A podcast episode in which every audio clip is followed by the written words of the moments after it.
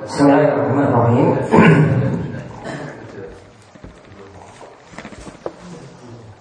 Assalamualaikum warahmatullahi wabarakatuh.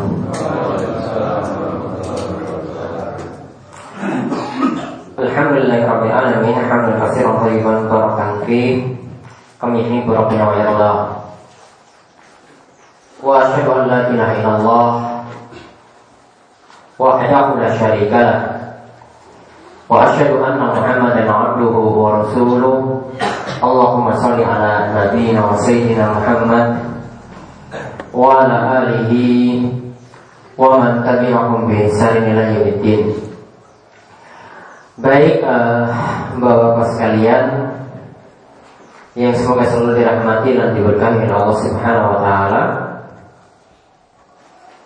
Kita bersyukur kepada Allah atas nikmat yang telah Allah Subhanahu wa taala anugerahkan kepada kita sekalian sehingga pada kesempatan pagi hari ini kita dapat melanjutkan kembali kajian kita selepas bulan Ramadan yaitu kita akan membahas kajian rutin mengenai zakat dan mengenai al-kabair atau dosa besar. Terakhir yang kita bahas adalah mengenai orang yang enggan menunaikan zakat. Ya, mengenai orang yang enggan menunaikan zakat. Nah kita lihat lanjutan dari pembahasan tidak membayar zakat ini sampai ke halaman 22.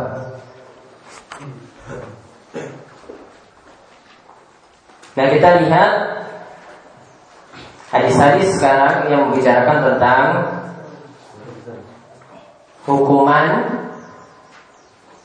bagi orang yang enggan menunaikan zakat. Lihat hadis di halaman 22 dan Nabi Sallallahu Alaihi Wasallam bersabda dan Nabi Sallallahu Alaihi Wasallam bersabda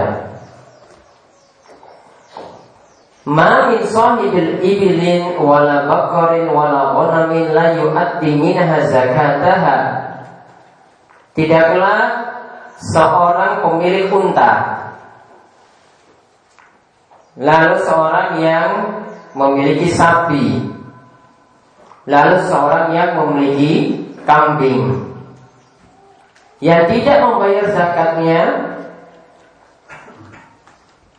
Maka illa butiha laha yaumal qiyamah. Melainkan pasti dia akan dicampakkan.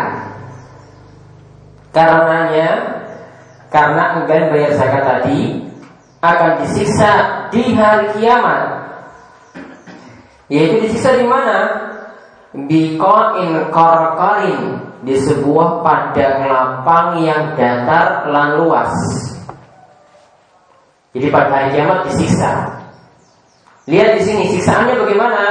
Tantahuhu bi kuruniha wa tatauhu bi akhfafiha kullama nafidat alaihi ukhraha adat alaihi ulaha.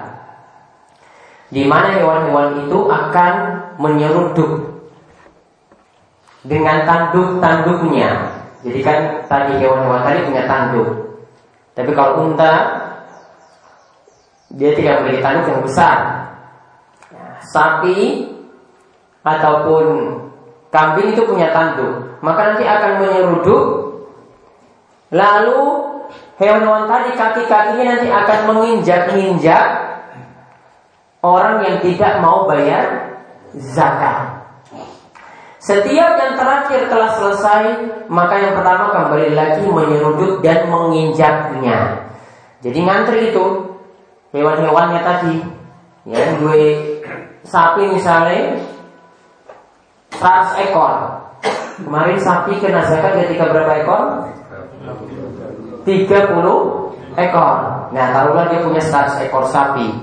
Dia tidak bayar zakatnya. Maka nanti dari sapi nomor 1 sampai 100 itu giliran ngantri untuk menyeruduk dan menginjak orang yang nggak membayar zakat tadi.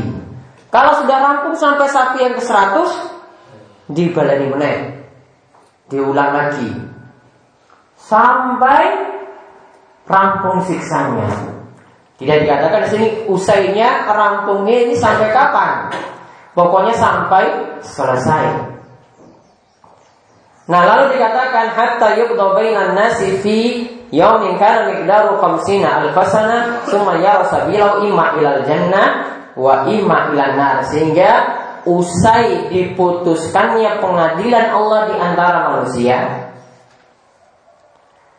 yaitu pada hari yang ukurannya 50 ribu tahun jadi satu hari di akhirat itu sama dengan 50 ribu tahun di dunia. Coba bayangkan. Satu tahun di eh, satu hari di akhirat, ya. satu hari di akhirat itu ukurannya sama dengan 50 ribu tahun di dunia.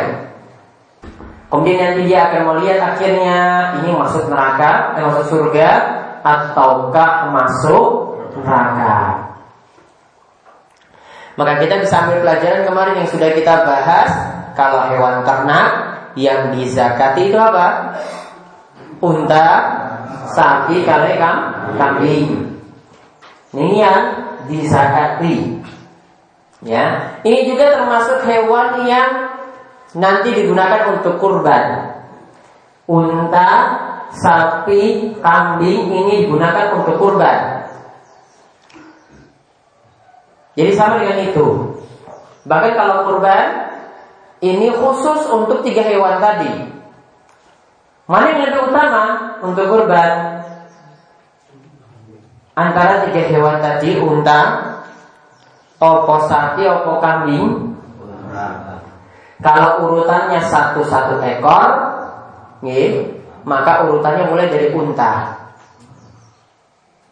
Kemudian sapi, satu ekor sapi, kemudian satu ekor kambing. Namun kalau unta itu boleh patungan. Ada dua pendapat dalam hal ini ada yang katakan tujuh, ada yang katakan sepuluh. Kalau sapi patungannya tujuh. Kalau kambing satu. Namun untuk niatannya ya yang beri biaya memang satu orang untuk kambing misalnya. Namun boleh diniatkan untuk satu keluarga. Misalnya ini kambing ya ini punyanya Pak Abdullah. Maka dia boleh niatkan ini Pak Abdullah sekeluarga. Boleh. Namun yang biayai tetap satu. Niatannya boleh lebih daripada satu. Niatannya top. Namun untuk membiayainya tadi cuma satu orang. Nggak boleh kambing untuk satu rombongan. Nggak boleh. Satu kambing untuk satu rombongan nggak boleh. Nah ini kaitannya tentang masalah kurban. Kita kembali ke zakat tadi. Lihat maka orang yang punya hewan ternak seperti ini dia punya kewajiban untuk membayar zakat. Unta ketika sudah mencapai berapa ekor kena zakat? 5. Kemudian sapi tadi 30, kambing 40. Kemarin terus diberi syarat apa lagi? Untuk pakannya berikut digembalakan di pada rumput bukan digoleki pakan bawa ke kandang atau pakan itu digawe ya. Kemudian hewan-hewannya itu diberi pakan tadi bukan. Namun ini dilakukan dengan cara tadi ya. Digembalakan di padang rumput ya dibiarin jadi mayoritas setahun dia pakannya dari padang rumput. Kenapa ini yang dikenai zakatnya? Karena pada rumput seperti itu berarti semuanya rumput yang ada itu gratis dari Allah. Itu semuanya gratis dari dari Allah Subhanahu wa taala. Jadi kita nggak punya usaha apa-apa. Lalu nanti cuma dikeluarkan zakatnya, itu seharusnya juga hewannya itu bisa hidup juga itu karena Allah. Maka seharusnya yang dikeluarkan itu lebih banyak. Namun kita misalnya itu cuma keluarkan cuma satu ekor dari kita punya 40 ekor. Kita punya 40 ekor kambing, itu cuma dikeluarkan satu ekor saja. Ini menunjukkan bahwasanya pengeluaran yang ada satu banding 40 pada barangkali rezeki yang Allah berikan itu untuk hewan ternak tadi 90% atau 95% itu dari usaha ya bukan dari usaha kita namun Allah yang beri secara cuma-cuma maka dari itu ingat sekali lagi yang namanya zakat itu tidak mempersusah orang yang punya harta. Nah kita lihat lagi hadis yang lainnya. Ini siksaan lagi bagi orang yang enggan bayar zakat. Wa ma min sahibi kanzin la yu'ad la yu'addi zakatahu illa musila lahu kanzuhu yaumal qiyamah syuja'an akram. Dan tidaklah seorang pemilik harta Seorang pemilik harta simpanan yang tidak menunaikan zakatnya, melainkan pasti hartanya akan dijadikan untuknya serupa seekor ular yang botak. Ya memang ular nggak ada rambut ya kan? Namun disebut lagi ular yang botak. Jadi lihat tadi hartanya tadi berarti bermanfaat ketika dizakati. Kalau tidak dizakatkan, maka harta tadi akan berubah jadi ular yang nanti akan mematok atau menggigit orang yang tidak bayar zakat tadi. Ini siksaan dia nanti di hari kiamat. Berarti kalau punya uang, uangnya berubah jadi ular tadi. Kalau punya emas, Ya, emasnya tadi berubah jadi ular, kemudian akan mematok orang yang enggan bayar zakat tersebut.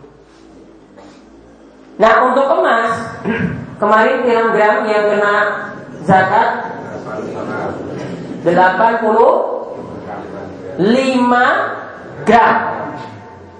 Ini diberi catatan nih termasuk emas perhiasan.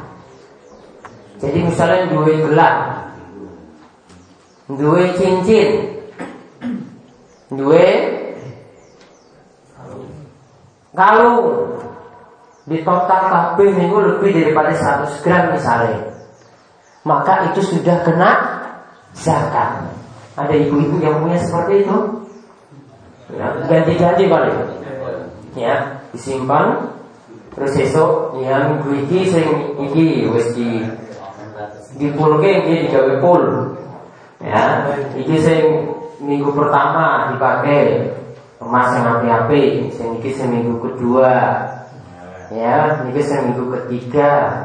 Pas dirampok ya syukur. Kalau emasnya seperti itu, menurut pendapat yang tepat, emas perhiasan tetap kena zakat.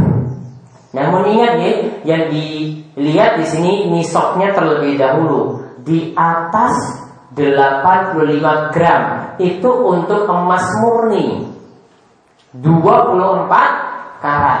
Kalau emasnya biasanya ini dan kalau sing gelang 20 karat 22 nih Sak karat 22 karat 22 karat misalnya maka ini disetarakan kira-kira dengan 24 karat ini berapa gram? Itu berapa gram? Karena beda lagi nanti gramnya. Kalau yang tadi 85 gram itu untuk emas murni 24 karat. Dan nanti kalau punya emas yang kadarnya di bawah itu ya kena juga.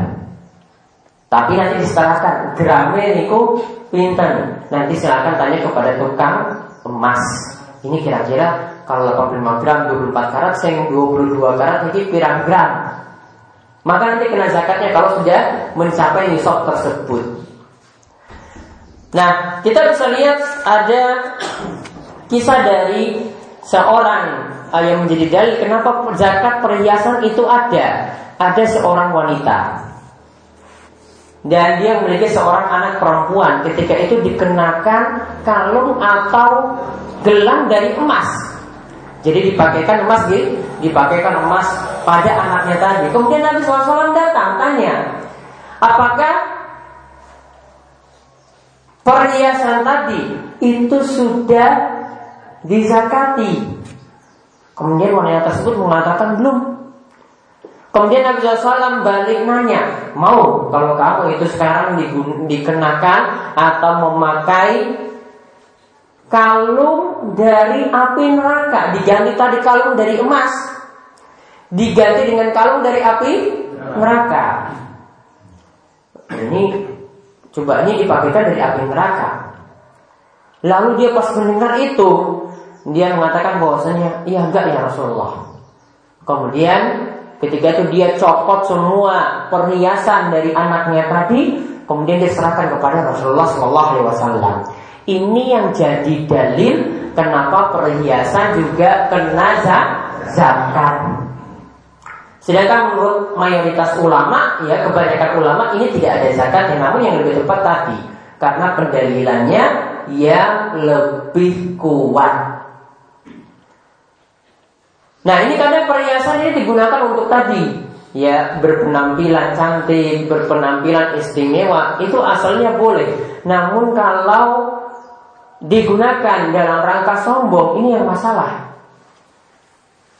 Ada berita yang saya baca tadi malam itu ada laki-laki, ya, ini sebenarnya tidak boleh. Itu pakai baju karena ingin pamer, pakai baju saking emas. Jadi bajunya itu digawe saking emas. Cuma ingin pamer. Nah, untuk Laki-laki ini lebih diperketat Untuk perhiasan Tidak boleh Menggunakan perhiasan saking emas Kalau perak masih boleh Misalnya yang cincin perak Tukunya yang di Kota gede Ya Cincin perak masih boleh Namun kalau cincin emas Kalung emas gelang emas, ada juga yang ngambil jam tangan, ya, yang disepuh emas itu tidak boleh. Walaupun emasnya itu bukan semuanya emas, pokoknya masih ada kandungan emas, itu tidak dibolehkan. Nabi SAW itu mengatakan bahwasanya beliau itu melarang emas bagi kaum laki-laki. Sedangkan masih diberi keringanan bagi kaum perempuan Karena kalau perempuan itu butuh berhias diri Jadi ada yang kurang pada perempuan Maka dihiasi lagi Disempurnakan lagi dengan Perhiasan-perhiasan emas Kalau laki-laki butuhnya apa? Biar tambah cantik Biar tambah ayu Kan nggak perlu Laki-laki nggak perlu perhiasan seperti itu. Maka sungguh yang berlebihan tadi bajunya kok saking emas. Ini yang tidak boleh. Ini sungguh mubazir. Ya, kemudian ada jam tangannya juga dari emas.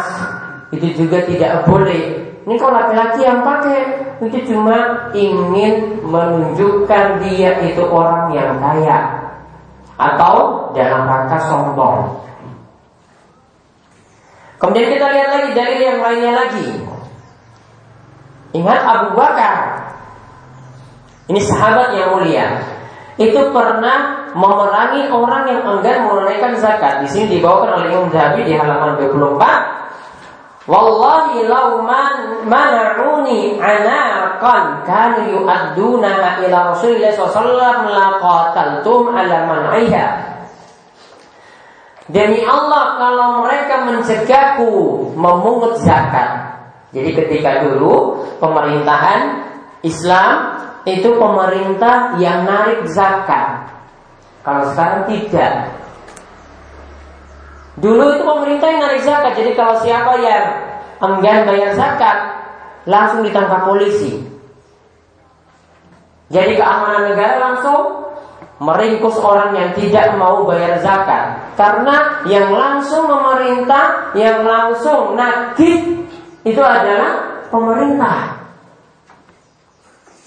Nah, kalau mereka enggan, ya kalau mereka itu memungut zakat, lalu dicegah, yaitu zakat yang diambil adalah seekor anak betina domba. Yang dulu mereka bayar kepada Rasulullah SAW. Kalau saat ini, saat aku memerintah, yaitu saat Abu Bakar memerintah, mereka nggak mau, niscaya aku akan perangi. Yaitu akan perangi mereka karena tidak mau bayar zakat. Abu Bakar itu ingin memerangi, menumpas orang-orang yang tidak mau bayar zakat. Ini berarti ancamannya cukup keras. Kalau dulu para sahabat itu bayar zakat, kepada Rasulullah SAW ketika Abu Bakar memimpin mereka tidak mau bayar zakat lagi maka ketika itu Abu Bakar ingin memerangi mereka kemudian lihat lagi hadis yang di bawahnya. Yang paling bawah. Dan dari Nabi SAW tentang orang yang tidak mau membayar zakat beliau bersabda man mana aha fa inna akizuha wa syatra malihi asmatan min azamati rabbina. Barang siapa yang tidak mau bayar zakat Maka kami akan mengambil hartanya dan setengah dari hartanya Kemudian sebagai suatu kewajiban yang ditegaskan dari kewajiban-kewajiban yang ditegaskan oleh Rob kita. Hadis ini kata Imam Zahabi diriwayatkan oleh Abu Daud dan Nasai dari hadis Bahas bin Hakim dari bapaknya dari kakeknya. Jadi di sini orang yang nggak mau bayar zakat dikatakan akan ditangkap, kemudian hartanya separuhnya itu akan diambil dan itulah hukumannya ketika di dunia di akhirat nanti lebih pedih lagi siksanya.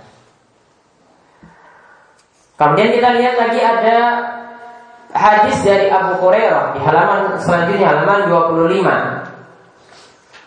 Rasulullah Shallallahu Alaihi Wasallam bersabda, awalu salasatin yadkhuluna nar. Ada tiga orang yang masuk neraka. Siapa itu? Fa amirun musallat. Ada pemimpin yang bengis, diktator, kejam, itu yang pertama kali masuk neraka. Yang kedua, wazu sarwatin la yu'ati haqqallahi fi malihi. Dan ada orang yang punya harta namun dia tidak menunaikan hak Allah dalam hartanya. Maksudnya apa? Tidak mau bayar zakat. Kemudian yang ketiga, wa fakirun fakhur dan ada orang miskin yang sombong, yang angkuh. Biasanya kan orang kaya yang sombong, ini sebaliknya. Ya, ini sebaliknya. Sudah miskin sombong lagi, ngemis. Gerdinei koin 500 Ya. Malah protes. Sombong sekali. Bilang saya nggak butuh 500 tadi. Ya, saya tidak butuh dengan 500 tersebut. Dia buang 500 tadi. Saking sombongnya wes miskin, wes melarat, sombong lagi. Jadi makanya dia dikatakan pertama kali masuk neraka. Kemudian yang terakhir kita lihat hadis dari Abu Ishaq dari Abu Al Ahwas dari Abdullah beliau berkata umirtu bis wa zakati faman lam fala salata lahu kata Abdullah Kalian itu diperintahkan melaksanakan sholat dan membayar zakat Barang siapa yang tidak membayar zakat Maka sholatnya tidak sah Jadi berarti ini ya hadis terakhir dari Abdullah ini berkata dari sahabat Abdullah ini menunjukkan bahwasanya ada kaitan antara zakat dan sholat. Siapa yang tunaikan sholat, maka dia harus tunaikan zakat. Kalau tidak tunaikan zakat, maka sholatnya tidak diterima. Ini kata Nabi Shallallahu Alaihi Wasallam. Maka sebagaimana yang kita bahas pada kesempatan sebelumnya, jika harta kita sudah memenuhi syarat-syarat yang ada, maka segera zakatnya ditunaikan. Kemarin syarat pokok yang pertama sudah mencapai nisab. Ye, nisab kemarin atau ukuran-ukurannya itu sudah dijelaskan. Kalau emas 85 gram berarti di atas 85 kena zakat. Perak berapa gram? 595 gram. Di atas 595 berarti kena zakat. Mata uang berapa?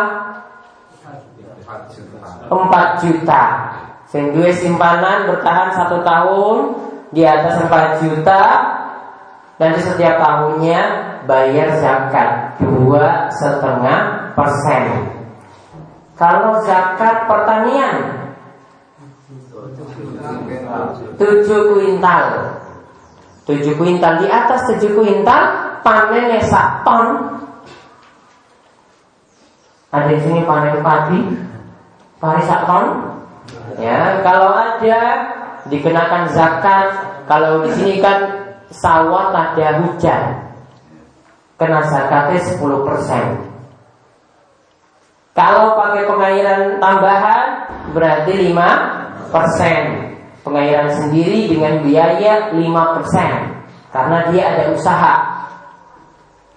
Kemudian untuk hewan ternak tadi sudah jelaskan unta 5 ekor di atas 5 kena zakat, sapi di atas 30 kena zakat, kambing di atas 40 kena zakat. Begitu juga yang terakhir yang kita singgung, kalau punya toko maka barang-barang yang masih dihitung kalau nilainya di atas 4 juta tadi maka kena zakat dua setengah persen. Nah ini mohon yang kita bahas. Sekarang kita lanjutkan tanya jawab. Monggo silakan bertanya. Oh dan pertanyaan?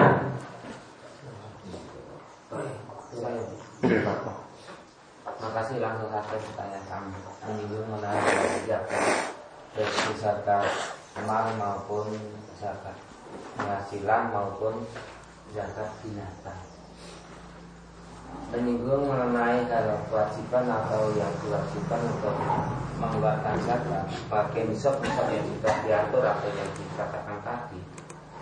Itu kalau seandainya orang itu tidak mempunyai senisab itu apakah dia itu tidak diwajibkan? Dan apabila dia itu zakat belum sampai senisab itu bagaimana pahalanya? Itu apakah sama pada orang yang sudah selisok ataukah tidak. Katakan mempunyai binatang yang seperti tadi. Kan di kalangan masyarakat kan sampai selisok itu jarang bahkan tidak tidak, tidak banyak lah. Yeah. kan itu bagaimana bagi orang yang walaupun belum sampai senisok tetapi dia itu mengeluarkan uh, zakatnya. Itu apakah pahalanya sama dengan orang yang sudah sampai semester. Itu yang mengenai hal jinat atau hewan. Kemudian uh, mengenai hal hasil pertanian karena ya ada suatu pendapat bahwa uh, kalau dalam sehari-harinya itu masih uh, mempunyai bekal untuk makan setiap harinya bahkan berapa terhitung berapa hari itu bahkan ada suatu uh, pendapat itu sudah harus mengeluarkan zakat karena kalangan masyarakat sampai sekarang pun ya katakan mengenai hal itu masih menjadi pedoman karena ya sebagian masyarakat itu yaitu merasa bahwa mungkin 10 hari kemuka itu makanannya masih mencukupi maka dia ya bersadar untuk mengeluarkan zakat maka itu pun apakah pahalanya sama dengan yang uh, mempunyai penghasilan katakanlah setiap penghasilan itu tujuh kintal saja mungkin nanti teman-teman Baik. Jadi ingat agama Islam itu dibangun yang pertama Islam itu dibangun di atas kemudahan. Nabi SAW itu mengatakan inna dina yusrun wala dan dina illa walaba. Islam itu dibangun di atas kemudahan. Dan barang siapa yang mempersusah mempersusah dirinya sendiri, maka dia sendiri yang akan kalah. Maka Nabi SAW setelah itu mengatakan fasad didu. Kalau kalian sudah bisa melakukan amalan, lakukanlah dengan sempurna. Wakoribu Kalau tidak bisa lakukan sempurna Maka dekati yang kesempurnaan tadi Maka lihat pada kalimat Fasad di dua koribu di sini Berarti di sini menunjukkan bahwasanya kalau kita dalam masalah zakat sudah terpenuhi syarat-syaratnya. Syarat utama itu ada dua, nih. Kemarin sudah memenuhi nisab. Jadi angka-angka tadi 5 ekor unta, 30 ekor sapi, 40 ekor kambing sudah dicapai. Kemudian syarat yang nomor kali, nomor dua, tadi harta tersebut sudah bertahan selama satu tahun, kecuali untuk hasil pertanian. Kalau hasil pertanian setiap kali panen itu disakati. Setiap kali panen dizakati. Berarti apa di sini? Kalau kita tidak memenuhi syarat tadi, maka untuk kewajiban tidak dikenakan. Sama seperti orang yang ingin tunaikan haji. Dia ingin banget naik haji. Atau minimal lah dia mau umroh saja. Dia pengen banget umroh, tapi tidak memenuhi syarat, biaya belum cukup, maka tidak ada paksaan. Tidak dipaksa kamu harus cari utangan kemudian berangkat haji, enggak. Kamu harus cari pinjaman supaya bisa berangkat umroh, tidak. Maka ketika zakat pun demikian Untuk masalah wajibnya tidak dipaksa kalau tidak memenuhi syarat. Namun kalau sudah memenuhi syarat harus bayar zakat. Kalau belum gimana? Tadi dekati berarti apa? Kita tidak lakukan yang wajib. Cukup lakukan yang sunnah. Ada sodako, sodako, sunnah. Ya monggo untuk sedekah sunnah di sini kalau dia mau rutin setiap bulannya ingin bayar dua setengah persen ya monggo silakan. Kalau dia mau tambah lagi 10 persen lah saya mampu dari penghasilan saya ya monggo silakan. Namun kalau dia tidak pakai standar itu pun tetap dia tidak kena kewajiban. Tidak dipaksa. Yang kita bahas ini adalah sewa wajib-wajib.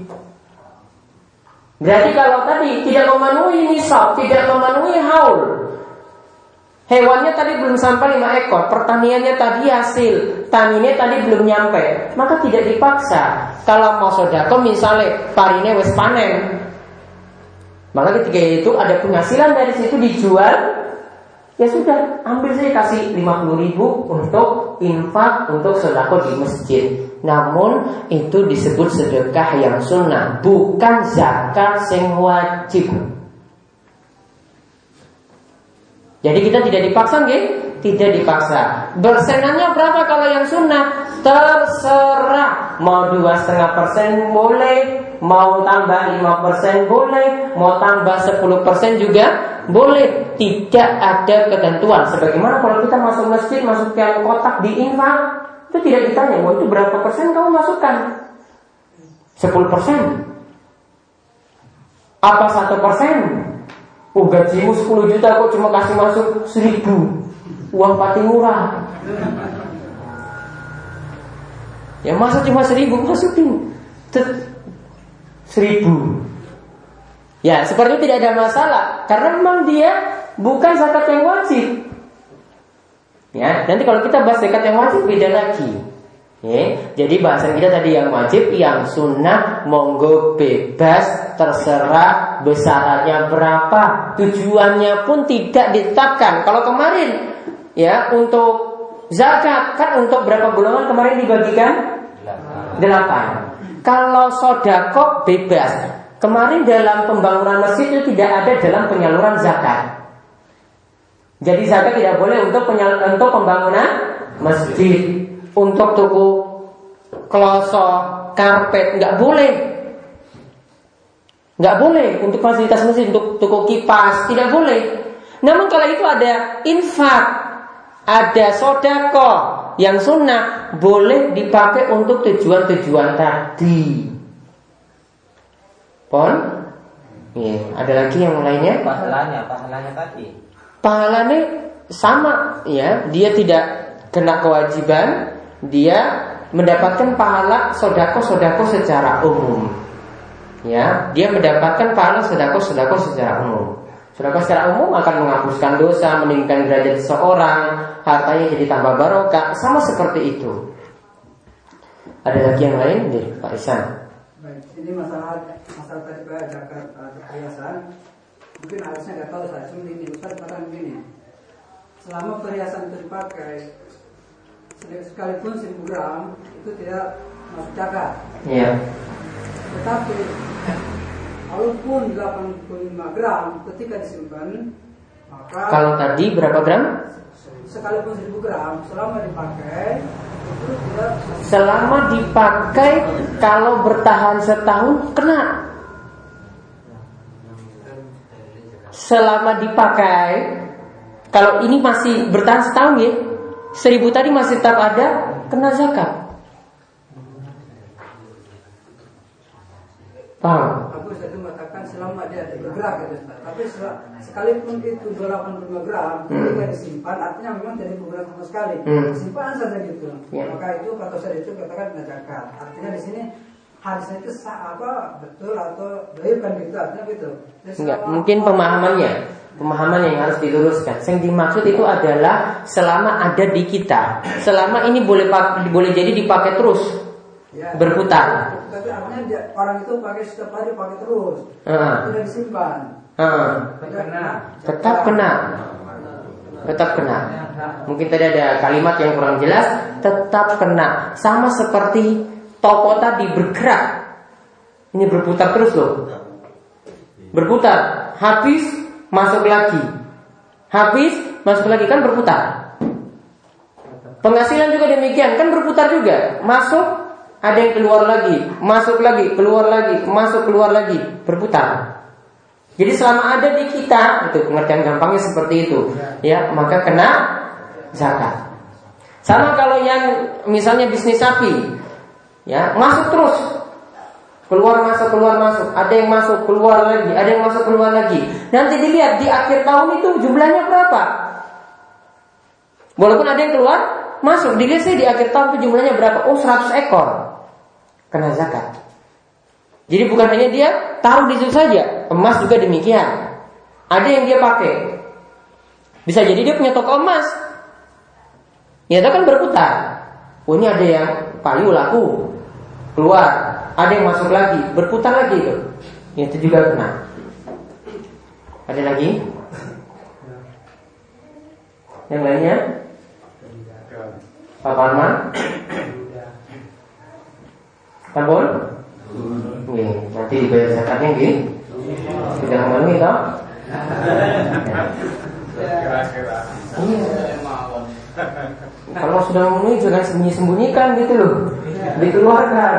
Kalau belum ya sudah. Ya, tapi kalau sudah memenuhi, ya jangan pura-pura miskin. Waduh, aku itu membeli apa-apa.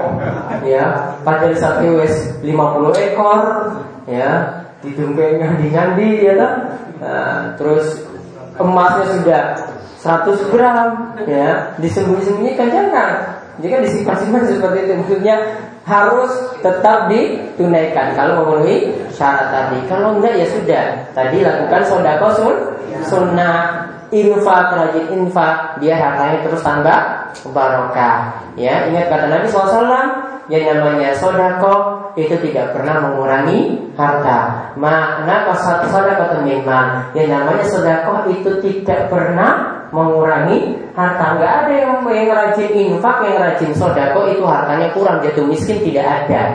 Ya, yang pelit itu yang biasanya jatuh miskin, bangkrut, ya mungkin dia operasi, mungkin dia punya utang sana sini, bangkrut. Tapi kalau orang rajin infak, rajin sodako, tidak pernah jatuh miskin ya demikian yang kita bahas mungkin manfaat Insya Allah untuk pertemuan berikutnya kita akan lanjutkan lagi kajian yang sama dari kitab Al-Kabair tentang dosa besar ini. Dan mudah-mudahan kita dijauhkan dari berbagai macam dosa dimudahkan untuk melakukan ketaatan dan mungkin-mungkin kita diberikan umur yang barokah nanti insya Allah kita lanjutkan malam Kamis ada kajian seperti biasa dan juga untuk minggu depan meskipun pitulasan ya meskipun tanggal titulasi ya toh?